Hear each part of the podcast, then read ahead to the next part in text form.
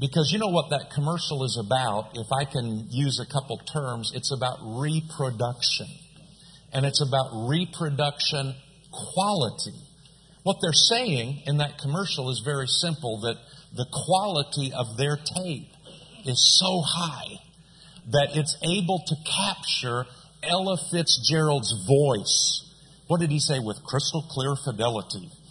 Uh, they're saying it. We're able to reproduce. We're able to capture the essence of her voice, so that you can't really tell.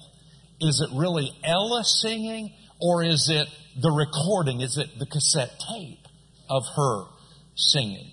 Uh, you know, if you were in a room and Ella Fitzgerald is there, and she sings a little bit, and then she stops singing, and then they, they play the cassette recording of her singing that you can't tell the difference. I don't know, that might be a little bit of a stretch, but, but that's what they're saying. That's the communication. It's a, it's a message about reproduction quality.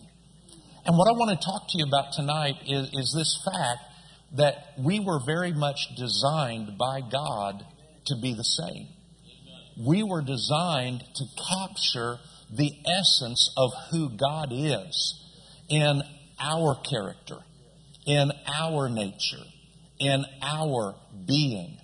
That's what we were created to do. Now, Genesis chapter 1 verse 26, I want to I want to zero in on this a little bit and we want to talk about some things that are really important about our development. Everybody say development about our development and about the transformation that is to take place in our lives. In Genesis chapter 1 verse 26, uh, Genesis is called the seed bed of the Bible.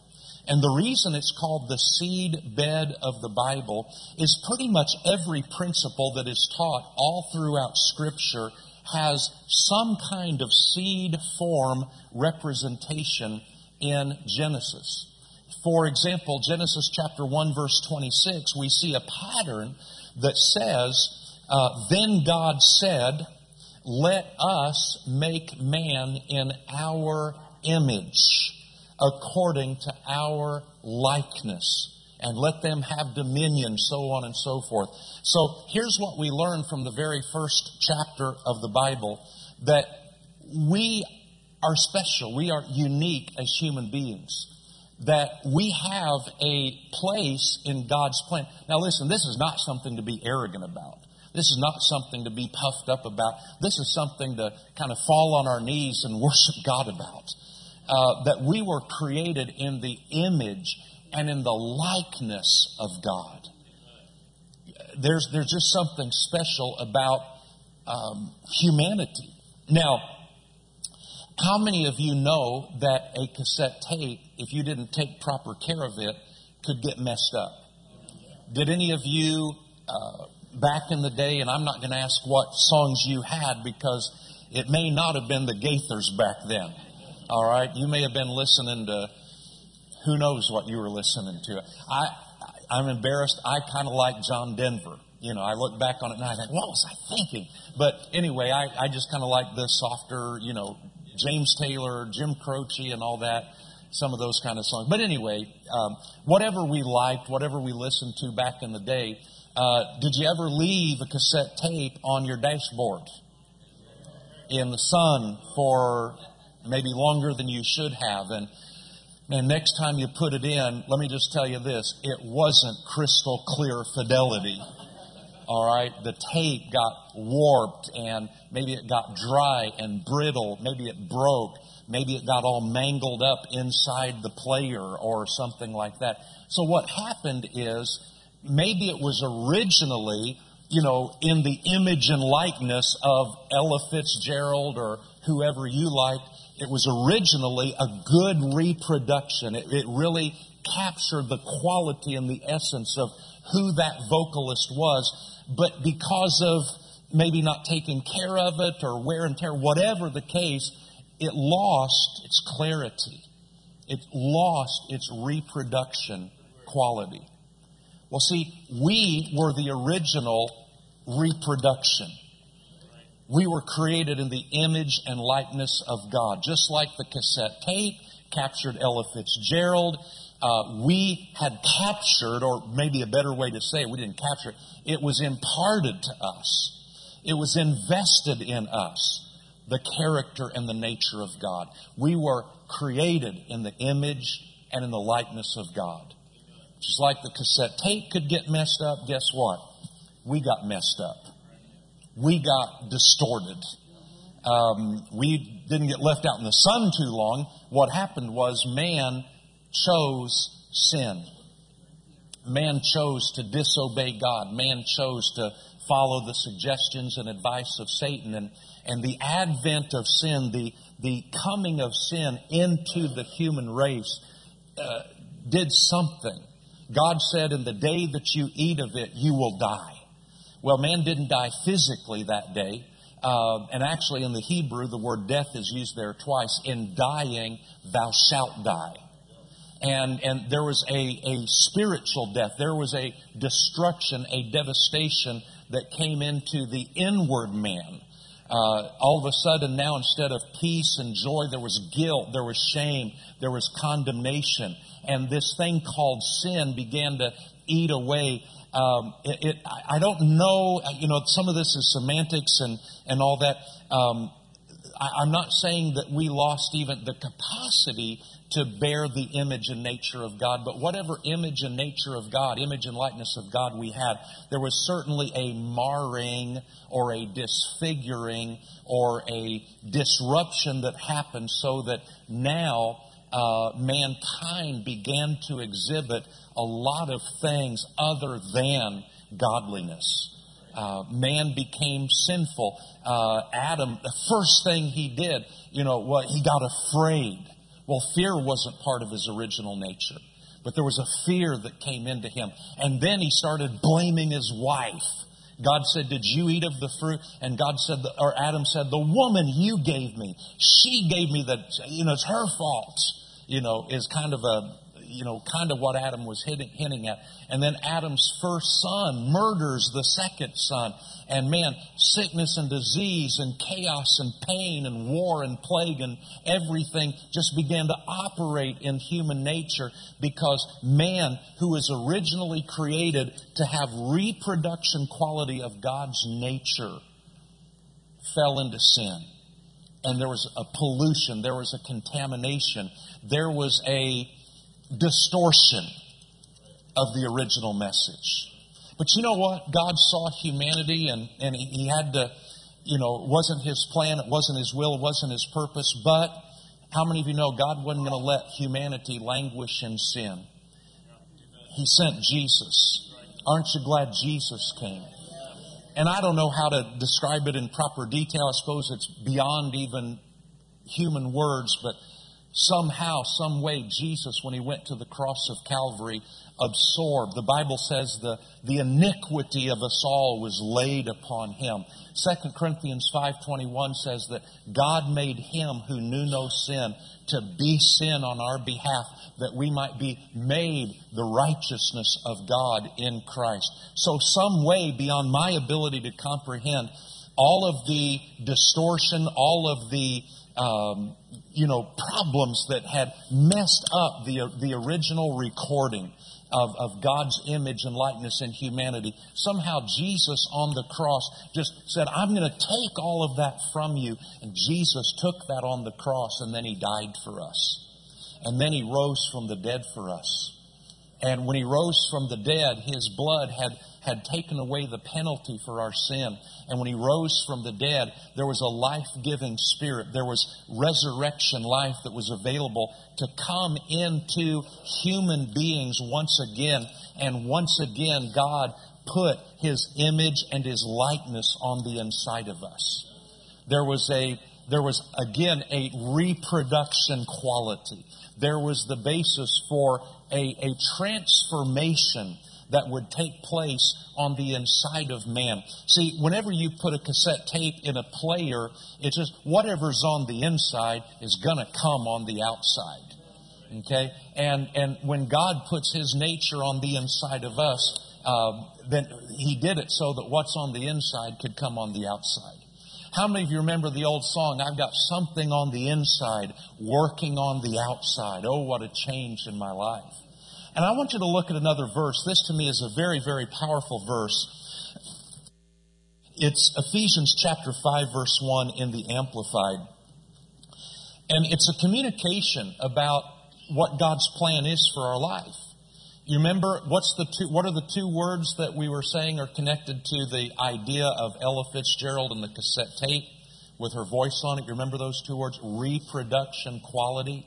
The quality of what is reproduced on the tape is so similar to the original that it's hard to tell the difference, right? And, and I want you to know this God designed us to bear and to carry uh, reproduction quality. We are designed to bear and carry the image and nature of God and express the image and nature of God. Ephesians 5 1 in the Amplified Bible says, Therefore, be imitators of God. Isn't that something? Imitate God. Say, well, they expect too much of me down at the church. Well, what do they expect of you down at the church? They want me to imitate God.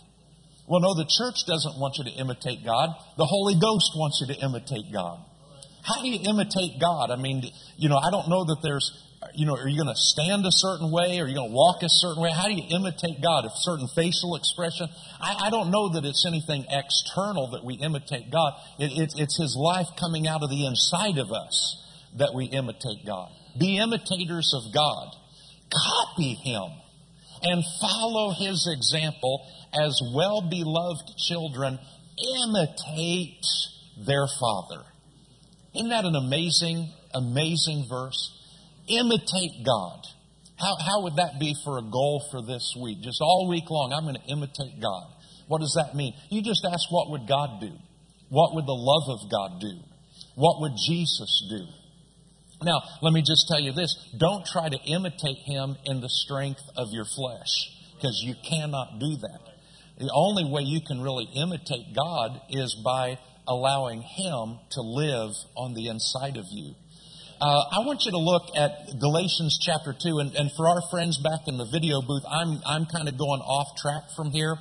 So forgive me. I'm going to jump way down to a scripture at the very end of the message, and then I'm going to go to some things that aren't even in the message. I've just got a little different direction here. But Galatians 2:20, I believe that's one of the last excuse me, verses that we have, Paul says, I have been crucified with Christ. What does that mean? I have been crucified with Christ. The Greek, if you go back and study how Paul actually worded it in the Greek, the Greek, the better rendering, this is a good rendering, but, but an even more precise rendering is, with Christ I was co crucified with Christ I was co crucified. How many of you remember the old spiritual? Were you there when they crucified my Lord? Were you there when they crucified my Lord? And I don't know about you, but every time I've heard that song, it's deeply, I mean, it's, it's, it's from the depth of a person's being, and it communicates very deep and profound um, what is pathos the right word? Passion and, um, you know, kind of a connectedness that, man, when Jesus was crucified, I was there. I was with Christ when he was crucified. And and that's more than just kind of an historical thing. Well, I can look back and I can imagine that I was there. I can imagine what it would be like to be there. Yeah, but you were there in the sin that was laid upon him. You were there. It was your sin that was laid upon him. It was my sin that was. See, people have gotten ugly when they want to be racist and everything. Oh, the Jews killed Jesus and they get anti Semitic and all that. You know, listen, it was me that killed him. It was my sin that put Jesus on the cross. It was your sin. None of us have the right to blame the Jews or the Romans. It was us. It was our sin just as much as anybody else's that put Jesus on the cross. We were there when they crucified the Lord because we were crucified with Christ. There's something in this, this it, it, theologically, this is called identification. He became everything we were. Everything that was negative in our life was poured upon him so that when he went to the cross, in the mind of God, it was as though we were being crucified. I was crucified with Christ. That's not some distant, historical, external thing. You and I were a part of the crucifixion. When we celebrate the death of Jesus Christ, on, you know, honor the death of Jesus Christ on the cross around Passover and the, you know, Good Friday and all that, you know, what we're really acknowledging is we died with Christ. He didn't just die. He didn't have anything to die for. We had something to die for. He took upon himself our sin. He died our death. And, and Paul said this, uh, when we were dead in our trespasses and sins. Well, Romans 6, he said our old man was crucified with Christ. And then he says we died with Christ. We were buried with Christ. And we were raised with him to walk in the newness of life. We died on that cross. We were buried. We descended into the lower parts. We were quickened in the grave. We were raised and we were even ascended with Christ. And Paul went on to say, we are seated with Christ in heavenly places because of this identification. He became as we were so we could become as he is. He took everything negative from us so that we could receive everything positive from him. You're crucified with Christ. He, he united himself to humanity. And I love what Paul said it is no longer I who live, but Christ lives in me. That's an amazing thought. What if, what if somehow we were able to just quit trusting in ourself? Just quit trusting in our intellect, quit trusting in our, you know, quit trusting in my self control, quit trusting in, and, and began to say, you know what? Jesus, do you know what Jesus said? He said, of mine own self, I can do nothing. See, he relied on the power of the Holy Spirit. What if we could, would say, I can of mine own self do nothing? But when I let Jesus live on the inside of me, I can do all things then through Christ who strengthens me. This is called what some theologians have called this the exchanged life. Uh, we, we've had an exchange with Jesus. He took all of our junk, we took all of his righteousness. Uh, when he was raised, we were raised. Um, and, and now we don't even have to live in the power of our own strength. We get to live in the power of his might. Isn't that amazing? See, our limitations kind of don't mean anything to God because when He lives on the inside of us, uh, our limitations cease to matter because we can do all things through Christ who strengthens us. Now, Pastor Ray, you kind of messed up my message tonight, and I want to tell you why. You start, what was that? You opened with Man of Sorrows. You messed me up. Turn back in your Bibles, and this, folks, Isaiah chapter 53. I'll forgive you, Brother Ray, sometime, sometime. But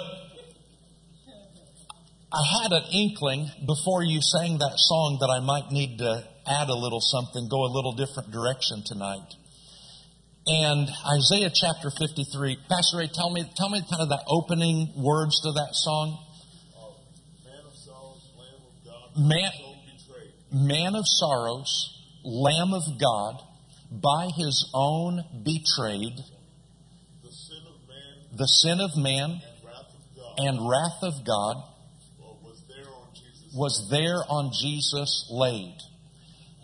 You know, the Bible, how many of you know how much emphasis the Bible puts on the cross? The cross. And it's not the cross, it's what Jesus did on the cross.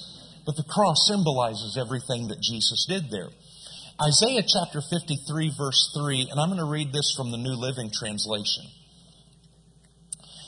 Isaiah chapter 53, verse 3 from the New Living. It says, He, Jesus, was despised and rejected, a man of sorrows. And that word sorrows there in the Hebrew language means pain of any kind.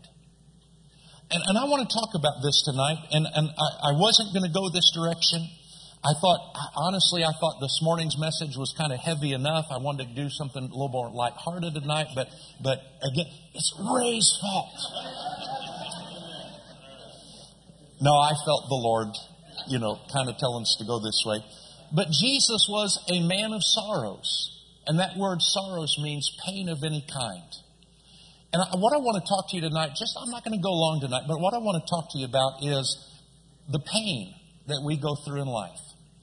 And what Jesus went through in terms of his pain, and then what we go through with our pain. How many of you have faced some pain in life?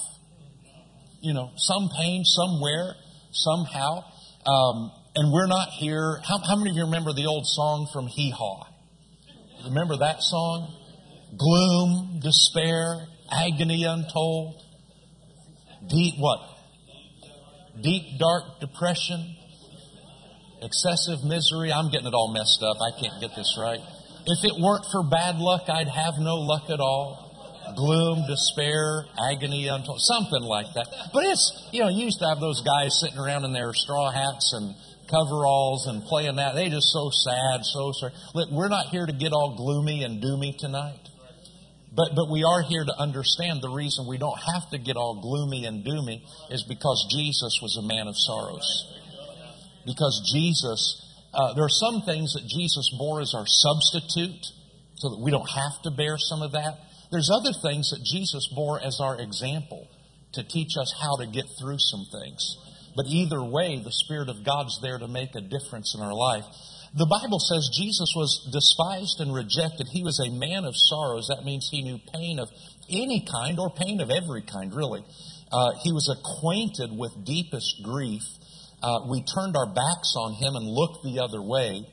Uh, he was despised, and we didn't care. You know, humanity didn't care what happened to Jesus. And um, I want to I want to just take you through a few things. Like I said, this isn't going to take real long, but I want to take you through a few of the things that Jesus experienced. Because sometimes we get to thinking, let me tell you if you've ever had this thought that you're going through something really hurtful, you're going through something really painful, and because of the pain of it, you've been tempted to think God doesn't care. And and you know sometimes now how many of you know we got to go by the word of god not by the feelings of the flesh? Sometimes our feelings you know god may feel a long way away but he never is. Uh, sometimes we're going through something and and let me ask you this. Have you ever wanted god just to you know instantaneously bring you out of a situation and man you prayed and you believed and then you bound and then you loosed and then you interceded and then you supplicated and then you moaned, and then you groaned, and then you whined, and then you bellyached, and then you repented, and then you got back into faith, and and it just didn't quite happen as fast as you wanted it to happen. I like what Joyce Meyer says. Joyce Meyer said, We all want a drive through breakthrough. And I wish, you know, I wish what, what if I were to give a, an invitation tonight and I said, you know, instead we're just going to, not, we're just going to believe God and whatever it takes, God's going to get you through. What if I said, I, I'm going to pray a miracle prayer tonight and everybody's going to get their prayer answered instantly? Wouldn't that be awesome? Now, do you want me to tell you why some prayers don't get answered instantly? I'm going to tell you that right after I pray that you have a trouble free life and that you never face another problem again as long as you live. I don't know why everything's not instantaneous, but, but let me tell you some of the things that Jesus went through. Uh, and I think it kind of helps us understand that He is absolutely and totally able to be compassionate toward us and empathetic toward us. He doesn't condemn us, even when we go through a season of struggle. Now, thank God for everything that's instantaneous, but, but also thank God for, you know, answers that are progressive. We'll just take answers, period. But, but what, what were some of the sorrows? What were some of the pains that Jesus went through? First of all, now we always think of Calvary, and obviously that was, you know, the pinnacle, the ultimate uh, pain of, of what Jesus went through. And, and so much of that he went through so that we didn't have to. You know, he went through being rejected so we don't have to. He cried out, My God, my God, why have you forsaken me? So you and I never have to say, My God, my God, why have you forsaken me? Jesus bore that for us as our substitute. But Jesus, number one, grew up with the knowledge that there was an attempt to kill him when he was a baby. Now, I understand. I, I I know theology and have studied theology, and I understand that Jesus was God, the Son, manifested in the flesh. I understand the deity of Christ. But we also are taught in the Bible, the same Bible that teaches us the deity of Jesus also teaches us the humanity of Jesus, that he was fully God and fully man. But when he came into the human body, when he became manifested, the Word made flesh, Jesus willingly and and intentionally. It, it's it's not that he ever ceased being God, but for that season of 33 years on this earth, he chose to function as a man. And that's why you see Jesus at times, you know, like he, who touched me? He didn't know. He said, you know, I don't know, the only the Father knows. Because Jesus as a man limited himself to the things that were revealed to him in his humanity. All right? Um, well, we could go on forever and ever about that, but we won't. But, but Jesus, can you imagine as a little baby, as a little toddler? Um, you know, kids, a lot of times when they reach a certain age, will say, Mommy, tell me about when I was born. Can you imagine when Jesus and Mary had that conversation? And Mary said, Well, Jesus, you'd better sit down. Um, because, you know, your birth was kind of special. And I don't know at what point Mary said, you know, now Jesus, now Joseph, he's your earthly daddy, but, you know, how do you explain the incarnation? How do you explain the virgin birth? And, and uh, Jesus, when you were born, uh, kings from another land uh, came and visited you, and they brought us gold and, you know, silver and, you know, valuable things. And, and, um, uh, and shepherds came, and Jesus, and there were angels.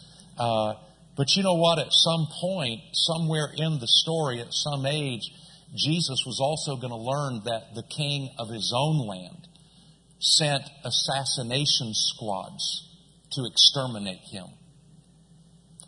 And the only way that Jesus didn't die was Joseph was warned in a dream, they fled. Jesus at some point had to learn that probably 20 other little baby boys were killed because they were trying to kill him.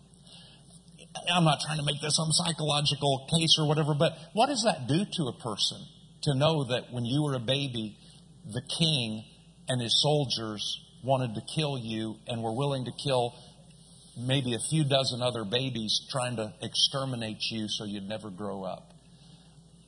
I think Jesus was a man of sorrows.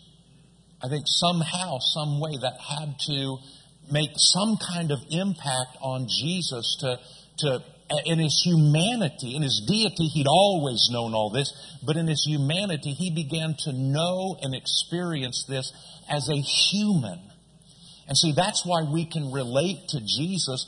If Jesus were only deity, we could say, well, you know, God can't really relate to us because, you know, he doesn't know what it is to be hungry. He doesn't know what it is to be thirsty. He doesn't know what it is to be rejected and hated and, you know, pursued and things like that. But because Jesus is not only fully God, but because he's fully man, he's able to, and here's what Hebrews says, he's able to be touched with the feelings of our infirmities. You ever had anybody hate you? You ever known the pain of rejection, of hatred? Uh, Jesus grew up with the knowledge that Herod sent soldiers to kill all the little boys in and around Bethlehem. And then, under the threat of death, Jesus and his family lived as refugees. There's a lot said about refugees today. Jesus and his family lived as refugees. They had to flee their own country and live among strangers, live in a foreign land because of the hatred and the murderous spirit that was trying to take Jesus' life. Uh, Jesus probably experienced the death of his earthly father, Joseph. We see Joseph in what is it, Luke, whatever chapter that is, where they go to the temple when Jesus is at the age of 12. We never see Joseph again in Scripture. Now, he, Jesus, he may have lived and just been a very quiet guy and you know, but all through Jesus' ministry, you see Mary. Here's Mary and, and doing this, and Mary's doing that, and Mary and Jesus' brothers are doing all. But you never see Joseph. And this is speculative. What I'm saying is speculation. I can't prove it, can't disprove it. But most scholars believe that Joseph, when he married Mary, was probably quite a bit older than Mary and that perhaps the reason there's total silence and no appearances or observations of Joseph once Jesus begins his ministry is probably because he passed away when Jesus was younger. So Jesus knew perhaps the loss of a very close loved one. We know that Jesus knew the loss of a loved one when his cousin, John the Baptist, was beheaded by Herod. Uh, Jesus and John the Baptist were cousins. Mary was the niece of Elizabeth, so I don't know if that makes them second cousins or whatever. But, you know, there was a certain relationship there. There was a family relationship, uh, but there was also a ministerial relationship because John the Baptist is the one that introduced Jesus to the public. And so Jesus, when he heard that Herod had beheaded John the Baptist, you know, the Bible says Jesus said to his disciples, Guys, let's go. Let, us get out of here. Let's go to a quiet place for a while. And have you ever, you know, maybe you've gotten some devastating news. Maybe you lost somebody you love, and, and the only thing you wanted to do was just pull away, just, you know, get away. Jesus didn't stay isolated, but he did want some solitude. Um, he didn't even get that very much because the multitudes found him. But Jesus felt the pain of loss. And then Jesus faced rejection all through his ministry. The Bible says he came to his own, and his own rejected him. Jesus was not only rejected by his own people, but he was maligned, he was cursed, he was accused of being a blasphemer, um, he was lied about, uh, he often lived under the threat of death. He not only knew the death of John the Baptist, but his friend Lazarus died, and the Bible says at the tomb of Lazarus. And I don't fully understand this. I've heard a lot of people, you know, give these explanations, and I'm not sure any of them are right. But Jesus wept at the tomb of Lazarus. His friend had died. Even though Jesus is going to raise him from the dead in a few minutes, he still weeps I don't know if Jesus was just kind of identifying with the pain of people when they lose loved ones or not, but, but he wept at the tomb of Lazarus. He wept, Jesus wept over the city of Jerusalem because he wanted to minister to them. He wanted to lead them. He wanted to bring them in a safe path. And, and they rejected him. And the Bible says he wept over the whole city. And then I want you to, if you could help me out in the sound booth, if you could go to Matthew chapter 26 in the Amplified Bible, Matthew chapter 26, verse 37, Amplified. We always talk about the pain that Jesus experienced on the cross. And we know just from history, and you don't even have to know history, just common sense tells you that if they drive spikes through your hands and feet and hang you up on a, on a cross, that hurts. Uh, they described it as a very torturous death, a very humiliating death. Um, many of the people that uh, actually were crucified ended up dying of suffocation. Uh, so if you go back and read a medical doctor's description of, of crucifixion, you find out it was one of the most horrific, torturous, painful types of deaths imaginable. But, but many people, including Billy Graham, have speculated that there was something way beyond the physical pain that Jesus felt. Uh, there was the pain, and, and, I don't know how to describe it or define it, but there was the pain of bearing the sin of the whole world that some have said was worse than the physical pain. But we do know this from the account in the Garden of Gethsemane. Before Jesus actually bore the sin of the world, uh, he, he had to go through this period in the Garden of Gethsemane where he had to prepare himself emotionally and spiritually to bear the sin of the world. It, it was like he wasn't totally bearing the sin of the world yet. That was going to happen on the cross, but the shadow of that was beginning to come over him. And in, in profound emotion, uh, in the Garden of Gethsemane, the Bible says that he was agonizing to the point where he was sweating drops of blood, perspiration. He was under so much stress and pressure. And, and maybe there's some doctors in here that know about this.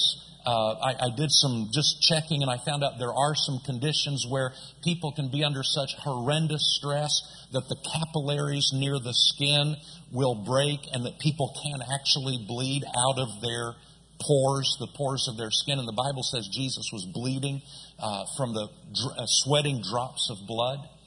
But we read in Matthew chapter 26, beginning in verse 37. Let's look at this in the Amplified Bible. It says, and taking with him. I'm sorry, can we do that? Do we have Amplified? We don't have Amplified. No worries.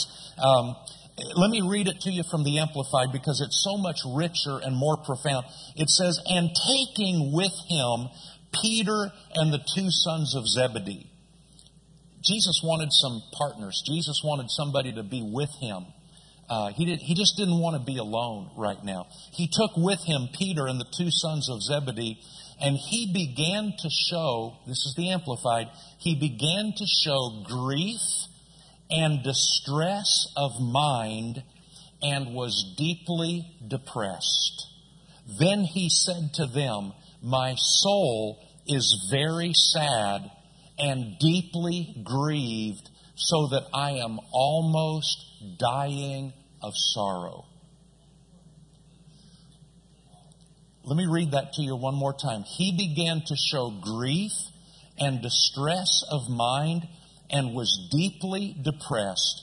Then he said to them, My soul is very sad and deeply grieved, so that I am almost dying of sorrow. That's amazing. See, Jesus, there was a risk. Let me say it this way there was a risk that Jesus might never go to the cross because the grief almost killed him in the Garden of Gethsemane. Did you hear that? The depth of grief and sadness almost killed him in the Garden of Gethsemane. I've heard theologians say that perhaps the great battle of Gethsemane was not simply a final surrendering of his will to the will of God. Because we know he said, I'd rather not do this, but not my will, but your will be done. That obviously is a part of it. But part of the battle also was that he was resisting death from the sheer emotional pain of the event. And he was forcing himself to stay alive so he could go to the cross as our substitute and shed his blood there for the forgiveness of our sins. How many of you appreciate what Jesus did? But I want you to know this from his earliest days to his final breaths before the, his death on the cross, Jesus was a man of sorrows he was acquainted with deepest grief. Say, why, why, why are we looking at all this tonight? Because I believe that the idea of reproduction quality, for us to have the nature of God on the inside of us today, for us to be able to say, you know what? I am the temple of the Holy Spirit. I've been created in the image and likeness of God. Because I am in Christ, I am a new creation. I have the privilege of, of imitating God and copying Him and following His example. I can act like Him on the outside because He's made me like Him on the inside. The privilege of us being able to have His nature in us tonight to be able to say, the love of God has been shed abroad in our hearts, and I have the image and nature and likeness and character of God in my spirit, therefore I can bear the fruit of the Spirit.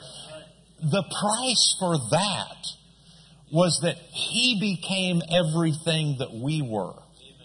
All of the pain, all of the sorrow, all of the depression, all of the anguish, all of the negative things that would plague humanity because of the fall of man. Jesus took all that upon himself, and we're able to say today, I was crucified with Christ. That's why we don't have to let the old man dominate us anymore. That's why we don't need to allow the old habits to dominate us anymore. That's we don't we don't have to allow the oppression of Satan to dominate us anymore because we were crucified with Christ. He took all of that so that the original cassette tape that got messed up, I guess you could, you know, use this illustration. Actually, this tape, Pastor John, that you gave me has, has these little screws in here, one in each corner. So if the tape gets damaged, you could take it off. You could put in a totally new tape. Put the, the case is the same, but the tape is new. And it can once again be recorded over to have newness on the inside of us. Now, what happens when we understand this?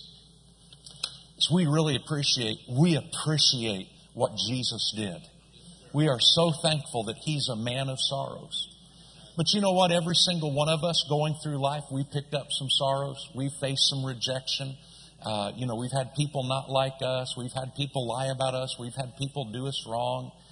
Uh, we've had people reject us and things like that. But I'll tell you what. Let me close with this verse tonight. Hebrews chapter 4 and verse 15. In the New King James Version, Hebrews 4:15, it says this: "For we do not have a high priest who cannot sympathize with our weaknesses." Double negative there. We do not have a high priest who cannot sympathize. So you just, the, the negatives cancel each other. So what this is saying, we have a high priest who can sympathize with us. Now, sympathize does not mean that he wallows in it and, you know, oh, you poor thing, you pathetic thing. Uh, but he identifies with us in our pain, but he allows us to identify with him in his resurrection. We do not have a high priest who cannot sympathize with our weaknesses, but was in all points tempted as we are. Whatever you're going through, Jesus has been through it. Whatever you're feeling, Jesus has felt it. Whatever temptation you're facing. Now, I'm going to say this Jesus, in his earthly life, you know, it's kind of hard to think he was tempted with absolutely everything but if he wasn't tempted with it experientially, he faced the temptation of it as our substitute. It was poured upon him as our substitute. So in his life, he experienced, and maybe he did experience everything just as an example to us, but on the cross, if anything was absent from his earthly experience of pain and sorrow, he, he got it on the cross. All right. One way or another, Jesus was tempted in every way that we are, yet without sin. So the problem is, or the, the answer is, the solution really is this Jesus overcame everything, and He lives on the inside of us. Uh, we were created in the image and likeness of God. Now, if we want to see something especially cool, let's go to the next verse, Hebrews 4:16. It says, "Let us therefore, let us therefore come boldly See, that's why we can come boldly, is because Jesus is our example.